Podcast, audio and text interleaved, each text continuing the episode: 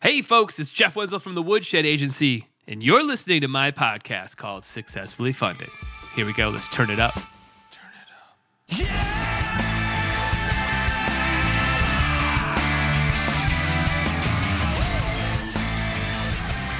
All right, crowdfunders, we've got another week in the books here. Man, it time is flying. It's sunny out. It's nice out. I mean, maybe I'll open up the windows. I'm gonna open them up. Hold on a second.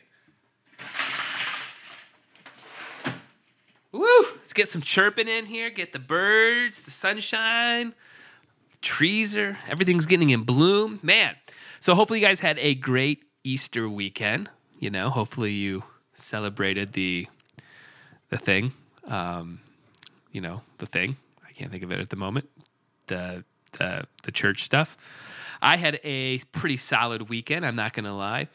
I had one of those moments. Well, well, before I get into me, see, I'm being being narcissistic. Let's talk about what's going on on today's episode. Right? Let's let's be let's be polite. So, on today's episode, we're going to be talking to Amanda Norman from uh, the successful Kickstarter campaign Color. Uh, if you are a someone looking for a book for a maybe a, a six month old or an eight month old, this is going to be a great conversation for you. The other thing too is, you know, Amanda didn't spend much time on this, so I think this is one of those great conversations where it's not a huge goal, but it's you know what a lot of campaigns strive to be is to just prove viability and to just get out in the marketplace. So that conversation is coming up later uh, with Amanda. Great, great talk. A lot of great insight. Um, into kind of diving into you know a second career or a new career or you know just jumping into a, um, you know to a cool new project so that's coming up so now now that i've got that out of the way let's talk about myself ultimately right let's talk about what i'm working on so i had one of those weekends where where you just feel super super satisfied or you have that moment where something you've been practicing or working towards for years and years and years, it kind of all comes together. So let me explain. You know, this weekend, the, the you know the the live sound gig where I work at the Church 242. Shout out to them. Um, you know, basically moved into the permanent auditorium and without any, you know, I had no time in the space, uh, was kind of thrown into one of the hardest mixes I think I've ever had to work on 10 piece band, tracks going, uh, you know, brand new room, brand new speakers, never tested, nothing's being tested, new microphones on, uh, you know, new drum sets, I mean, literally everything new. And now, granted, this is pro of the pro. The room is great. I mean, it was, you know, it was everything was built for the room, so that does make it easier. But to be thrusted into that on the most, you know, kind of an intense weekend, right? We had the whole, it's Easter weekend, tons and tons of people, probably every, you know, five services, each one basically theoretically, you know, sold out, air quotes.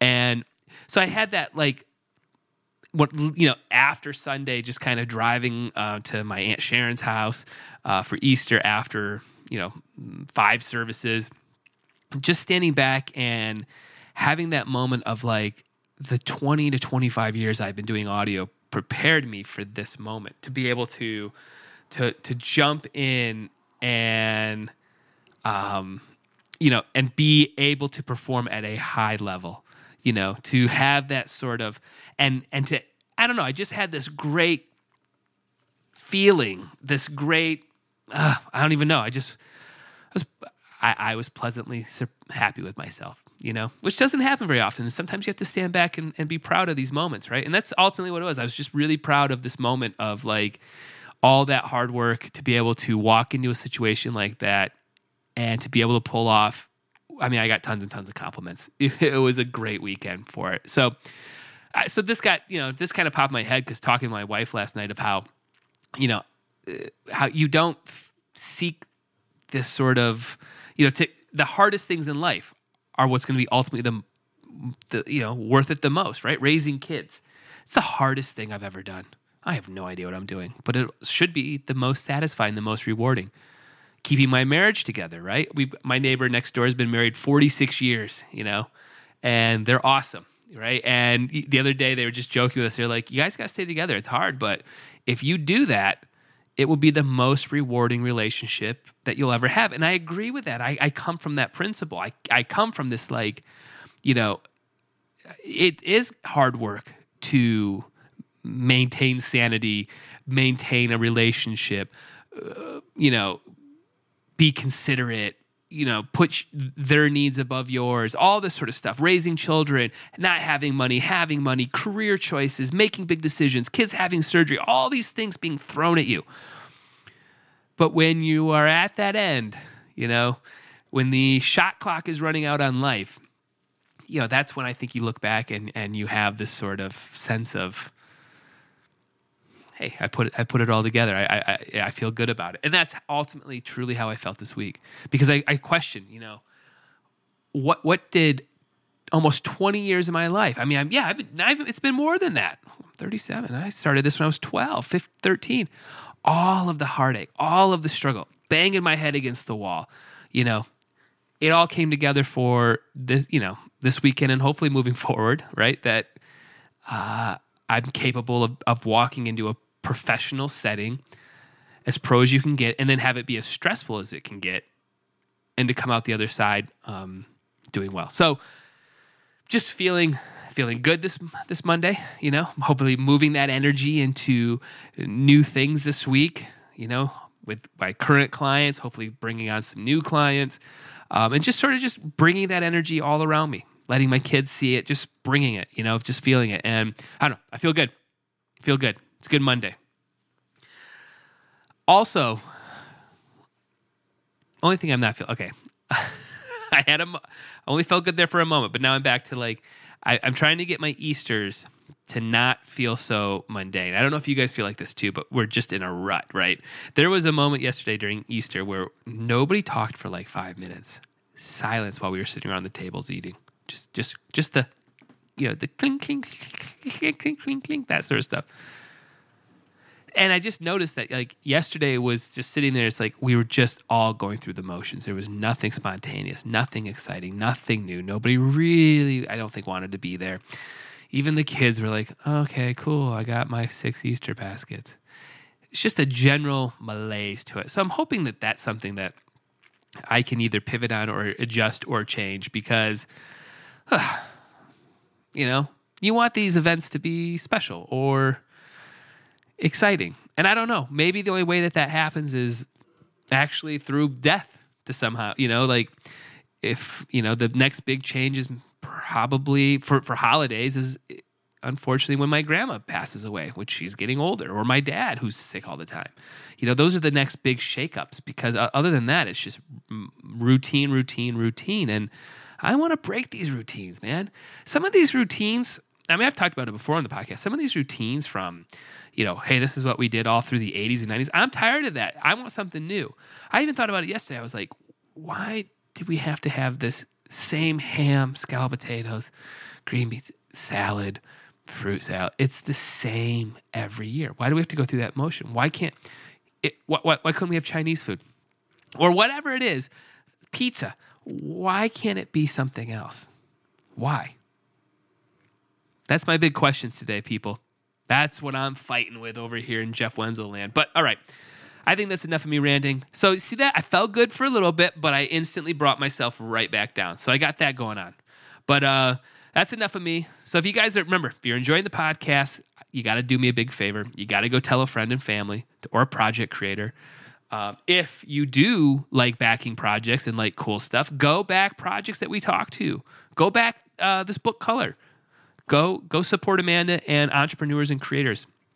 It's important. Um, so be a be a backer, be a supporter, and um, yeah, tell a friend. And if you want, make sure you sign up for my newsletter. Those come out on Tuesdays and Fridays. And uh, yeah, you can get a lot of Jeff Wenzel, can't you? So, all right, let's go ahead and kick in my conversation with, with Amanda from the successful Kickstarter Color.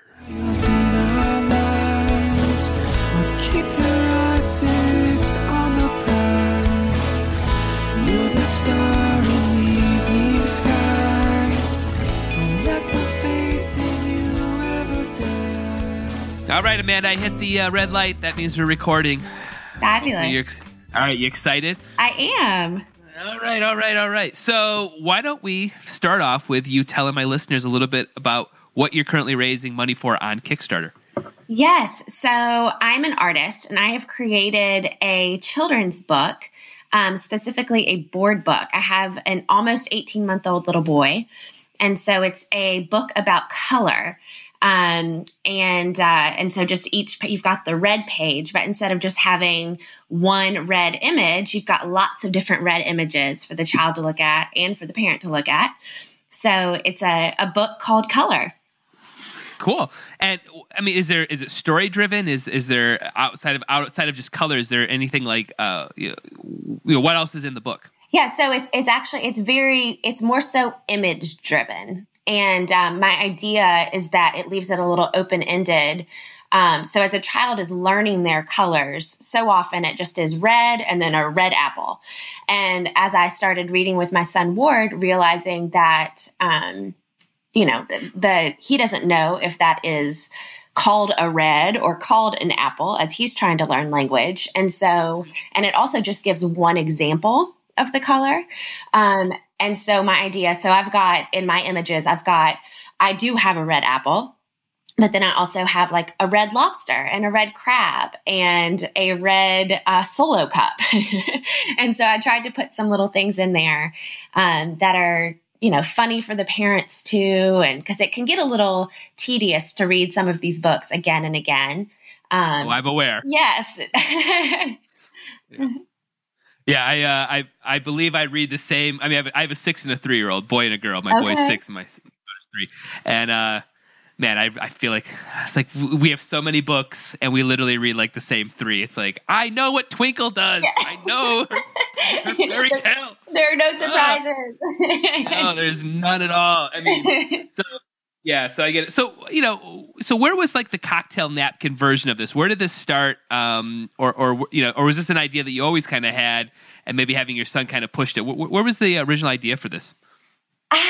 You know, that's a great question. Um, I think so. As an artist, I started working in watercolor um, a couple years ago. And I've had people throughout the years ask me to illustrate their children's books. Um, and timing wise, it just never quite worked out.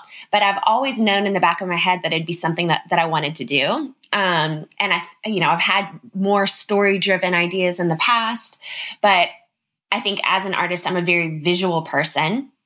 Um, and then I actually, I, I, almost was a linguistics major in college.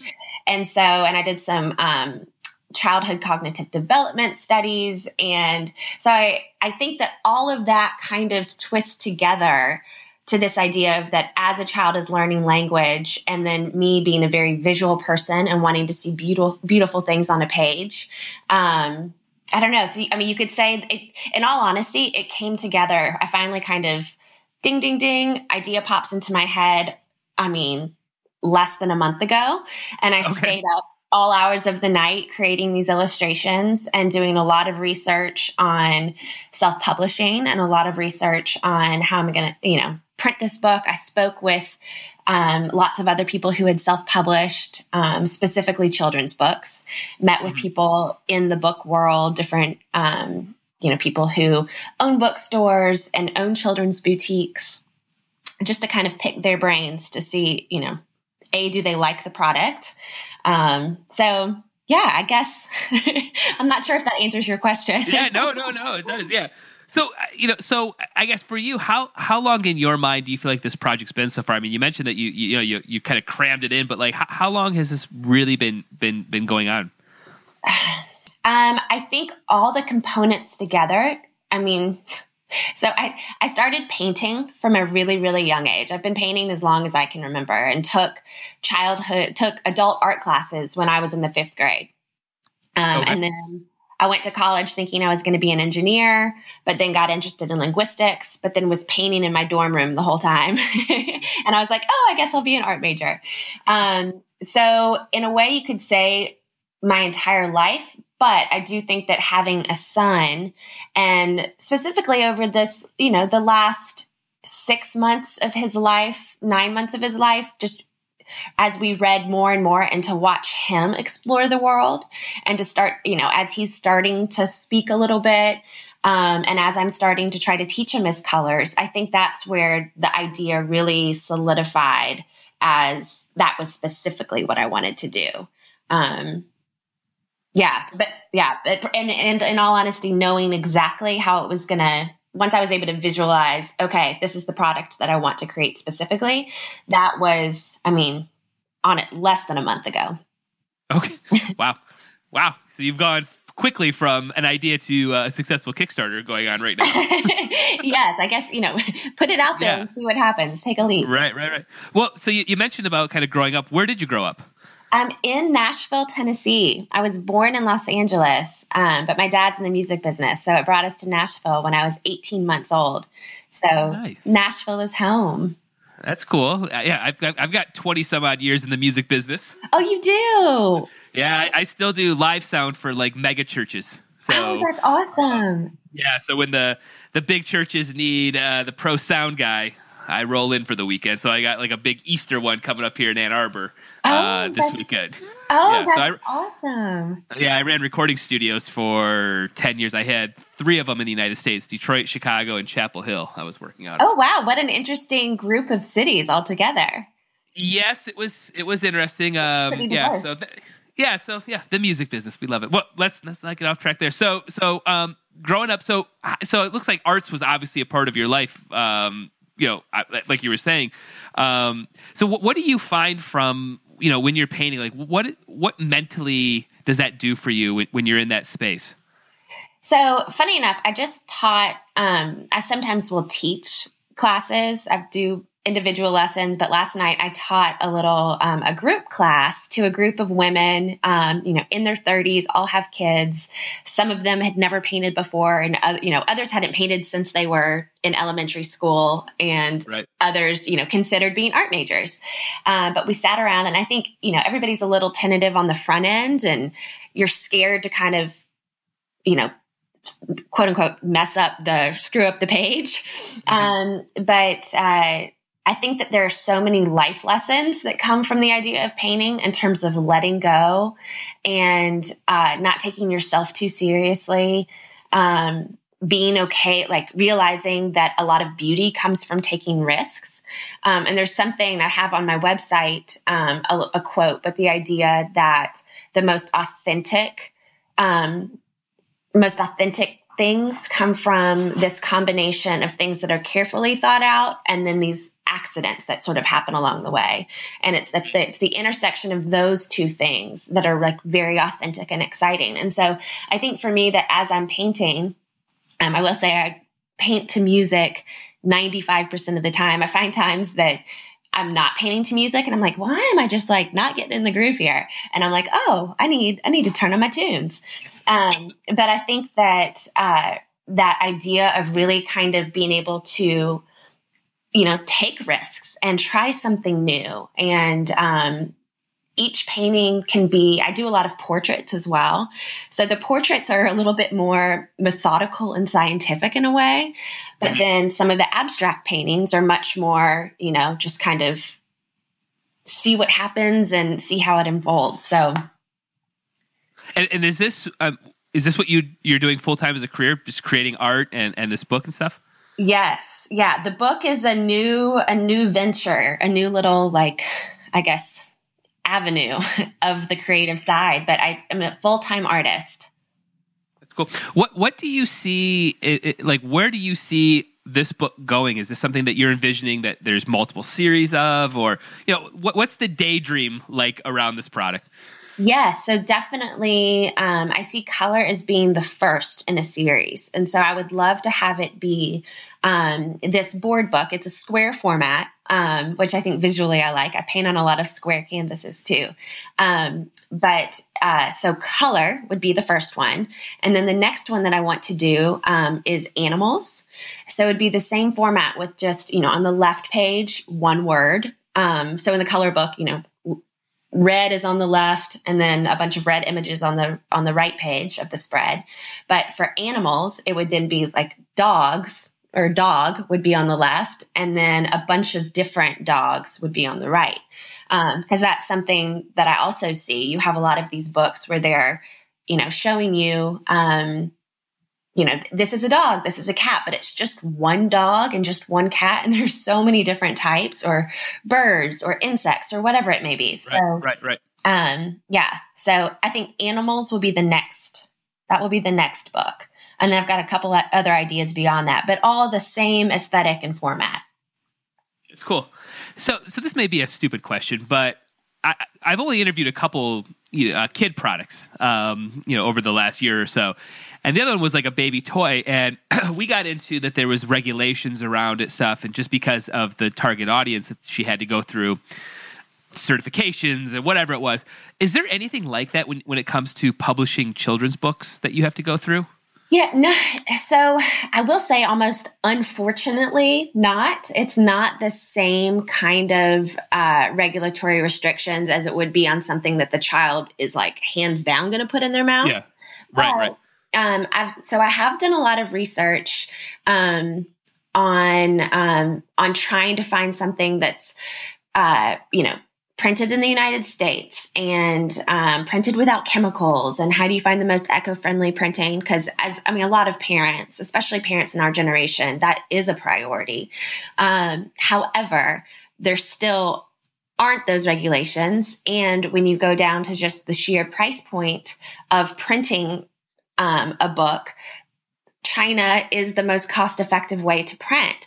Um, and so I will say that something I've struggled with is, um, and I'm still, I'm still not a hundred percent, not a hundred percent sold. I've got a little bit more time. Um, have not pulled the trigger on my printing yet. Um, though I have spoken with several, several different people. So, hmm, interesting. And, and where do you, where, you know, in terms of like you kind of correct me if I'm wrong, just sort of putting putting your toe into the publishing world, right? Um, it's it's not your forte all the time, right? Not at all. what do you see as the landscape? I mean, I, I, I'm I'm. I, I work actually. I, I help out a uh, one of my buddies runs a men's magazine, and we're constantly in conversations of the of the of publishing. You know, so putting out a physical magazine in today's you know climate. Where are like what are you feeling right now that when you're diving into putting a book into the world, you know, um, in, in the land of social media and constant, you know, stuff coming at us and iPads? Like, like I'm interested in that vulnerability of like you putting yourself out there, going, "I'm going to put a book in on the on the store shelves," per se. Like, what do you feel like that landscape's like? Yeah, so I think in terms of feeling you know, vulnerable and putting something out there. I think as an artist, I do that every day. So I kind of have gotten over the the vulnerability of it or feeling concerned about you know somebody criticizing my work or my art i mean that just right. kind of it sort of comes with the territory um, yep. but in terms of i think that was something as i was reading to my son ward and trying to find books for him um, it was i will say the product that I have created, I do feel like fills a gap that's in the market.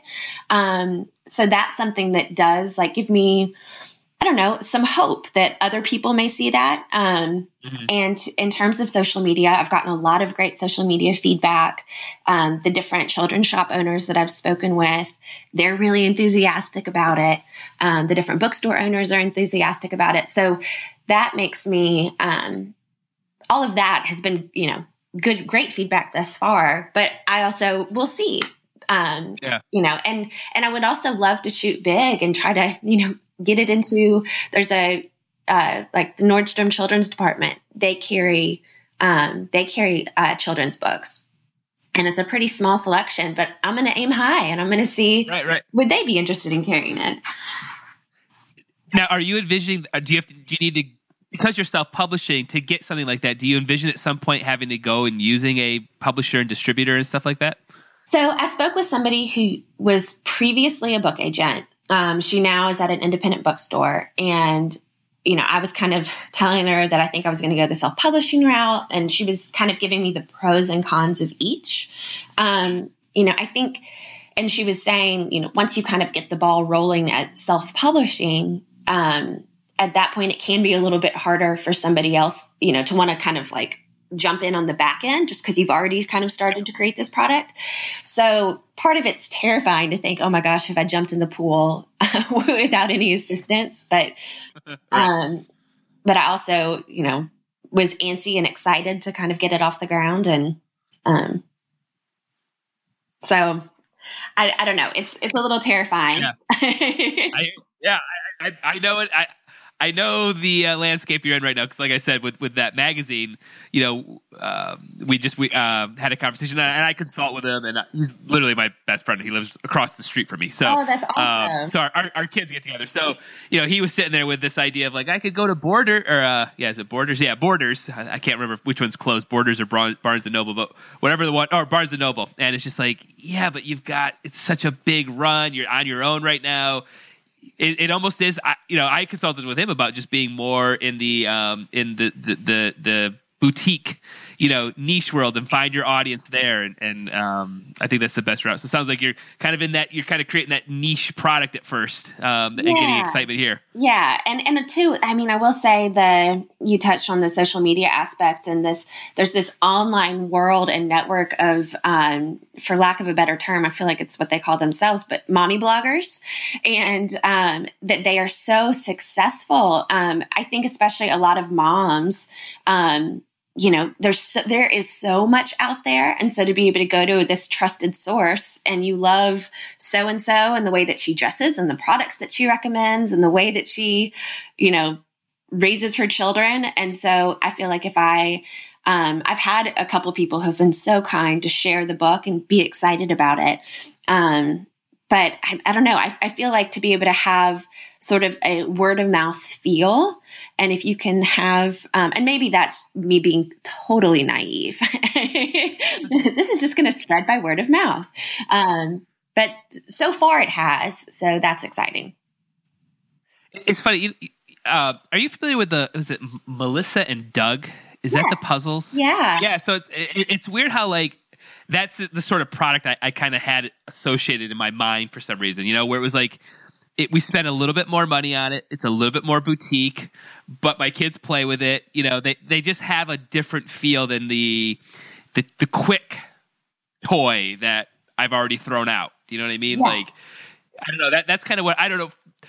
And, and I might be completely ridiculous, but for some reason, that's what's in my brain of as I look around all my kid toys and stuff. When I when I saw your campaign, I was like, "You're, you're in this ballpark." No, and that's and I that's exactly. And I think they've done well. You know. Yes, that's, a, that's a great plan. exactly. Exactly. We both know their name. Um, no, yeah. exactly. That's exactly what I want to do, and I and I think that people um, are willing to spend. I mean, as you know, the amount of money that we spend on our children is ridiculous. If it's something that you truly if you feel like it's special and worth it. So my my hope is that I am creating a product that is special enough that people want to pay just a little bit extra more, you know, a little bit extra for. Yep. Yep. Well, and it's funny when you talk about the word of mouth. I think I was thinking about that puzzle, the listen, the, the those puzzles too, because the word of mouth comes from the grandparents, the great grandma, the grandma buys that present for the other cousin, or what, whatever. You know, that's the word of mouth that that I think you can get in when you have that first, you know, insider or that first influencer who's getting it. Exactly, exactly. And, uh, you know, towns like Nashville, um, as much as we've grown so much in the last 10 years, um, it still is this small, there's still this small town feel. I am so unbelievably supported by the Nashville community. And so I just kind of need to take take what's happened here and see if now I can spread that to other cities. So Yep, got to scale up. Well, that's cool. Let, us flip a little bit over to the actual Kickstarter. So, uh, in regards to the amount of time spent, I, am intrigued. What did you do as a marketing strategy, or what was in your mind uh, to go to Kickstarter to to get this product off the ground? Um. So I actually, I, I will say, I did research on a couple of other crowdfunding platforms, um, but I came back to Kickstarter, and I also looked at a lot of the other people who had had crowdfunding um, projects that they funded successfully. And so research and specifically in the publishing world too, kind of wanted to see how people approach that. Um, but uh, I mean, it was within maybe a week that I was like, okay, I've got my images and I, you know, Kickstarter encourages you to make a video.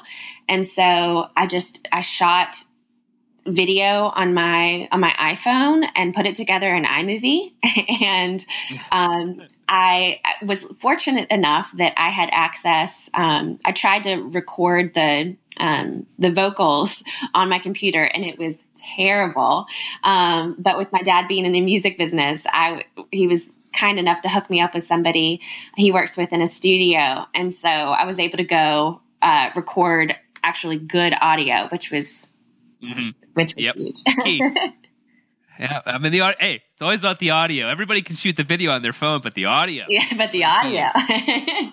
yeah, that's cool. So, I mean, now when it comes to like okay so you put the page together stuff and then how did you approach um, your marketing like to get the word out and to get this thing funded so it was i i have a through my um, amanda norman studio my art um, i do have a mailing list already set up and a newsletter that i will put out and so i sent it out to my newsletter group um, and then i also posted it on my um, on my social media and then my best friends and family, they shared it. And so within three days, it was just people sharing, being extraordinarily generous.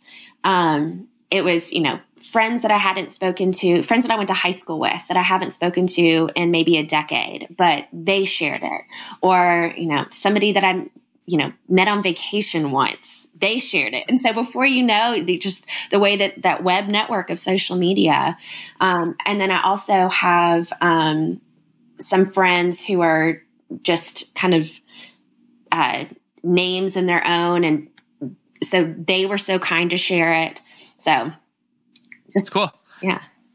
Very cool. So, uh, and then, um, were you doing any sort of pay per click ads or anything like that? Are you spending any money on no, advertisement? No, not at all. Um, really? That's awesome. I, I think that I just kind of, I mean, it, it really, I think the first day I got to about 50% funded and I was just blown away. And then by the end of the second day, I think I was, you know, 80% funded. And by halfway through day three, I was at 100%. So I will say, because of that, and that is truly just people being so generous. Um, it was, I, I mean, I, am not sure, I'm not, I really am not sure I can take credit for any of this. It's that I have extraordinarily supportive people around me. awesome. Uh, so, and, and then becoming, since you just kind of you know came to Kickstarter, this is your first one and stuff. What was your mindset around setting your goal amount and just making sure that you set the page up correctly? Outside of just looking at other campaigns, you know, I'm sure there was some math and some you know figures involved. But but how did you come up with your your goal number? And was there you know is there a strategy around that? Yeah. So the goal number, I I, I read an article that somebody had written about a campaign that they had done, and they said. Um, aim, aim high. Like, aim, so I, I had already done the research of knowing what it would cost me based on the, the quantity that I wanted um, to produce. So I kind of ran some numbers there. Um, ran some other marketing. Um, I researched a lot on the the United States Postal Service in terms of what yep. shipping would be, in terms of shipping out the rewards. I, that honestly probably took me longer than anything else. um, yep. Trying to figure out um, what my uh, reward tiers were going to be and what made sense um, you know what was what was going to be a good gift. And I, I, also knew that i kind of wanted to be able to use kickstarter as a way to uh, pre-sell books um, that i didn't necessarily want to just like have people give me money and then have me give them you know a, a pen or a postcard. Like i wanted to be able to say okay here if you if you give me this amount of money, this is just you pre-ordering a book. Um, right. Yeah, interesting. So, um, I was I was also thinking too on what what are you feeling like right now? I mean, right now you're in the middle. I mean, you're just under two weeks ago. You've already funded. You know, is this something where you're envisioning doubling down on something or going after press? Like, what is the the, the feeling like right now? Yeah. So in all honesty, if I were not as extraordinarily busy as I was, I am right now in other areas of my life, and the book, if the book and this campaign was 100% of my focus, I I definitely would be going after press, would try to get on some local TV shows, would reach out hardcore to some mommy bloggers. Um, there was um, there was somebody who contacted me um, via Kickstarter who has an awesome product, um, and so she and I were able to do some cross promotion for each other. Um, uh, both through our campaigns and then also on Instagram. Um, and so I would I would then try to find other products that I wanted to do that with. Um, but I'm in the I'm in the middle of trying to prep for a couple huge painting shows, and so it's just it, it really could not be a more busy time. I'm kind of like, why did I choose? why did I choose this time to do this campaign? Uh, that's funny. So you know, so let, what happens in 13 days or whatever it is when the Kickstarter money rolls in? What is your first step um, to getting these books out to your backers? So um, the printers that I have spoken to, um, they I've decided to have somebody to pay um, since I at this point have reached my goal and gone a little bit above it. Um, I am going to use some of this extra funding to have somebody else lay out the book for me versus me deciding that I, you know, I, I know I could figure it out, but um, it may yeah. take me four times as long. So I'm going to pay one of the printers to lay out the book for me. I will get them the files, but they'll make sure that everything is in CMYK um, and just have everything laid out properly with the appropriate bleed edges and um, mm-hmm. and then um, and I'll also finalize my quantity at this point I sort of have a range um, but um, and then it's going to be a matter of me um, and then there's a, a, nine roughly a nine week turnaround time so from the time that the art is submitted to the printer and then until I receive the books, roughly nine weeks. Um, and so once I then receive the books, I'll, you know, get the rewards out to people, and then I will be doing a launch party um, in Nashville. Cool. And um, yeah. So what's the big band? What band's going to play at it? I, I know. I hadn't even thought about that. Maybe I need to do that. Something kid friendly. right, right. That's cool. Uh, so you know would you envision going back to Kickstarter if you have book two ready to go? I mean, has this experience been something that you feel like you would do again? I think, yeah, I think that Kickstarter is amazing. At this point, I think I feel so fortunate to have been able to have such a um, a quickly funded campaign and people were so generous that my hope is now that the product that I can create can then fund that. I have now kind of like kickstarted for lack of a better term now what what can kind of fund itself going forward. Um, that is my hope um, yeah. rather than needing to continuing to go back to the pool Gotcha, gotcha. And then, and then, probably my last question here, just to kind of wrap this all up. You know, what do you envision five years looks like? You know, um, you know, where where do you see yourself? Where do you see this product? Um, you know, what's the big goal uh, five years out from now? Um, man, well, I'd, i guess I'd have a healthy, happy six and a half year old. um, right. And um, I, at that point, ideally, I guess maybe three books in a series. Um, and uh, I also am interested in creating a, a, coloring book to go along with color. So maybe there'd also be a couple complementary color books or even other products maybe associated with this idea. Um, and, uh, and let's say that it would be in a store like Nordstrom and being sold on the, sell- the shelves of a place um, and and just children boutiques all around the country, and that people know this book, and it's oh, and on Oprah's uh, favorite things list. yeah, we always want to be on that. Hope, I'm trying to get the podcast on that too. Yeah, right? everybody. Yeah. Well, man, I mean, it, it's really awesome what, what you're working on here. I think it's a great product for kids. Um, I think you talked about it a little bit. Why don't you just uh, tell my listeners where they can check out your whole world that you're creating outside of Kickstarter? Yes. So it's amandanormanstudio.com. And there's a page on there for the book. Or if you want to check out my, I do children's portraits and florals and abstracts and pet portraits. So um, everything's on amandanormanstudio.com. Awesome. Amanda, thank you so much for taking some time. I'm glad we got through our uh, tech issues and to, to get this uh, interview ready to go. Yeah. But uh, I appreciate you taking some time out of your day. Oh, thank you so much. It was wonderful to talk to you. Awesome. Thanks again. Thanks. Bye. All right. How about that conversation with Amanda? She has a lot of cool stuff to talk about. Yeah. I bonded with her over um, our kids being sick all the time after the after the episode. I didn't put that. Out. I didn't. I didn't want to bore you guys with that, right? With uh, kids and puking. So I've already I've already done that enough on this uh, on the podcast. So song we're listening to is a song called "In the Color Blue." Uh, it's on the album "The Sugar People" from 2008. You can go check it out on Spotify. Yeah, yeah. I worked on it. I wrote it. Yeah, I did. One of my songs I wrote. So go check it out. All right, guys. I'll talk to you all on Thursday. Have a good one. In the sky or on the ground, in the color blue or in the color brown. Do you look above? Do you look down? Cause you know if you look around, you're gonna see a lot of things that displease.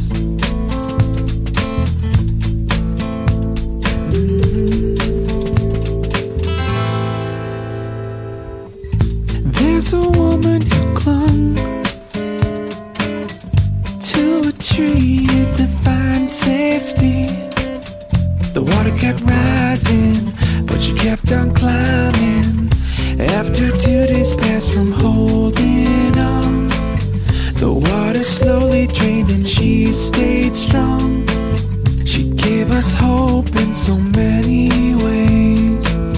There can be light to our darkest day.